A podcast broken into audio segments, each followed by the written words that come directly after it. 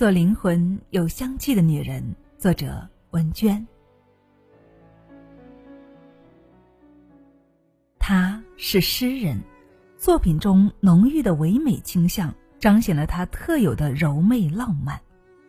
她将波动在世事沉浮中的情感一并寄托于文字中，沉静的心灵从不虚空。她曾拒绝婚姻。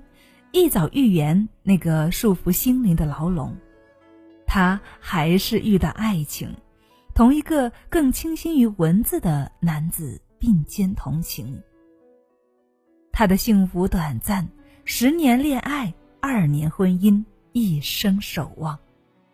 他在文学的梦中幻化出桀骜不驯的坚强。他就是宋清如，让我们。一起走入宋清如的故事，穿越岁月的灵性之光。宋清如清韵雅致，人如其名。她外貌清丽，照片中更是气韵独特。她喜欢素衣布鞋，不爱华美服饰。她曾说：“认识我的是宋清如，不认识我的，我还是我。”她爱读书。也很幸运的，不曾因为物质的匮乏终止这个爱好。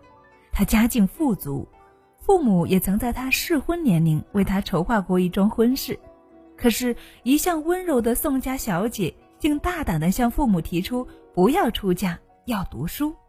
已经读完初中的他，受了新思潮的影响，觉得自己才刚刚走进文学构建的美好世界，他才不愿意从此走入婚姻无趣的牢笼。父母见他如此反对，出于对女儿的疼爱，开明的他们倒也顺从了女儿的选择。于是，在很多女孩已经成婚生子时，宋清如考入钱塘江畔的之江大学，读书写诗，于深邃凝练的文字中聆听天籁的福音，整日醉心于文字的美妙。他的新诗经常发表在《现代之江年刊》上。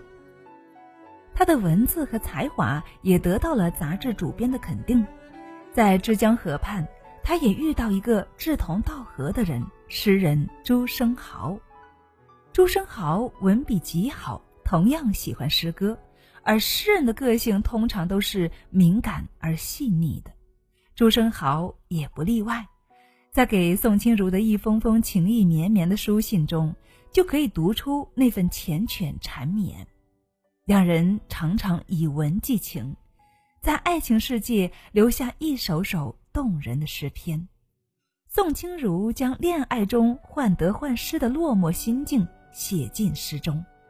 假如你是一阵过路的西风，我是西风中飘零的败叶，你悄悄的来，又悄悄的去了，寂寞的路上只留下落叶寂寞的叹息。朱生豪轻轻附和：“不到飘零成久别，亲似秋风，浓似萧萧叶。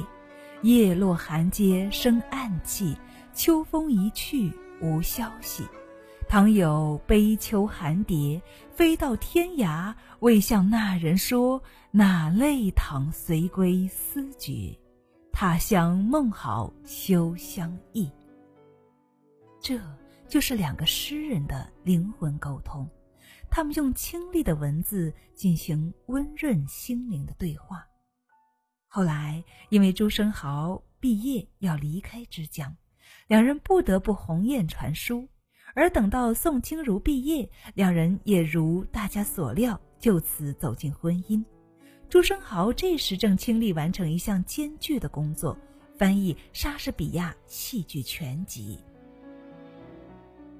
在当时，中国还没有人翻译过这个巨著，可能是朱生豪怀抱文化报国梦想，也可能是他的灵魂与沙温有着共通。总之，他决定着手完成这一系列巨著，而宋清如义无反顾地支持他的梦想。在恋爱十年后，两人决定共同携手走完一生。那一年，宋清如三十一岁。朱生豪三十岁，这一对才子佳人的婚后生活也要面对柴米油盐的辛苦。朱生豪要把全部的精力放在义沙事业当中，于是宋清如选择照顾家庭，以便丈夫安心工作。工作之余，朱生豪也没有吝惜对妻子的爱意。在宋清如回娘家的一段时间，他竟用掉落的花瓣寄托思念。可是贫困却浪漫幸福的生活却只持续了不到三年的光景。由于朱生豪天生身体虚弱，再加上殚精竭虑的翻译工作，让本来羸弱的身体终于不堪重负。一九四四年十二月二十六日，朱生豪终因积劳成疾不幸去世。年仅三十二岁，宋清如从此要孤身一人面对命运的凄风骤雨。他写下这样悲怆的文字：“你的死亡带走了我的快乐，也带走了我的悲哀。人间哪有比眼睁睁看着自己最亲爱的人由病痛而至绝命时那样更惨痛的事？”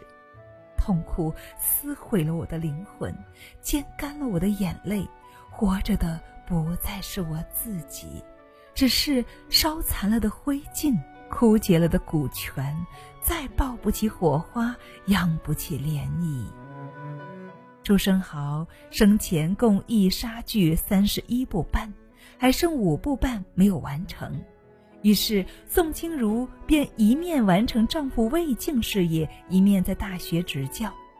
她的一生都在文学的世界中沉迷，也因此，她淡雅恬静的笑容从未改变。晚年，她写下这样优美的诗句：“也许是你驾着月光的车轮，经过我窗前探望，否则今夜的月色。”何以有如此的光辉？回来吧，回来吧，这里正是你不能够忘情的故乡。也许是你驾着云气的骏马，经过我楼头彷徨，是那么轻轻的、悄悄的，不给留一丝印痕。回来，回来吧，这里正是你眷眷的亲人。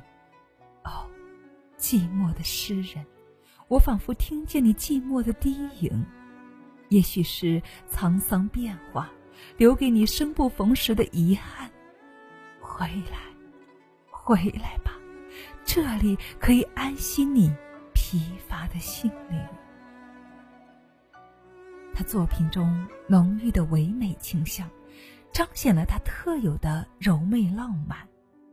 有时，女人需要一种媒介展现自己的美好情怀，将平淡的日子演绎得生动多姿。也许文学是个不错的选择。波动在世事沉浮中的情感，有时难以宣泄，文学可以变成一种寄托和誓约。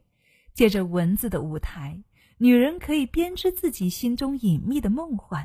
展现出别样的人生魅力，将沉浸在心灵一角的哀愁用文字构建，就可以在失落中得到慰藉，在困惑中得到释放。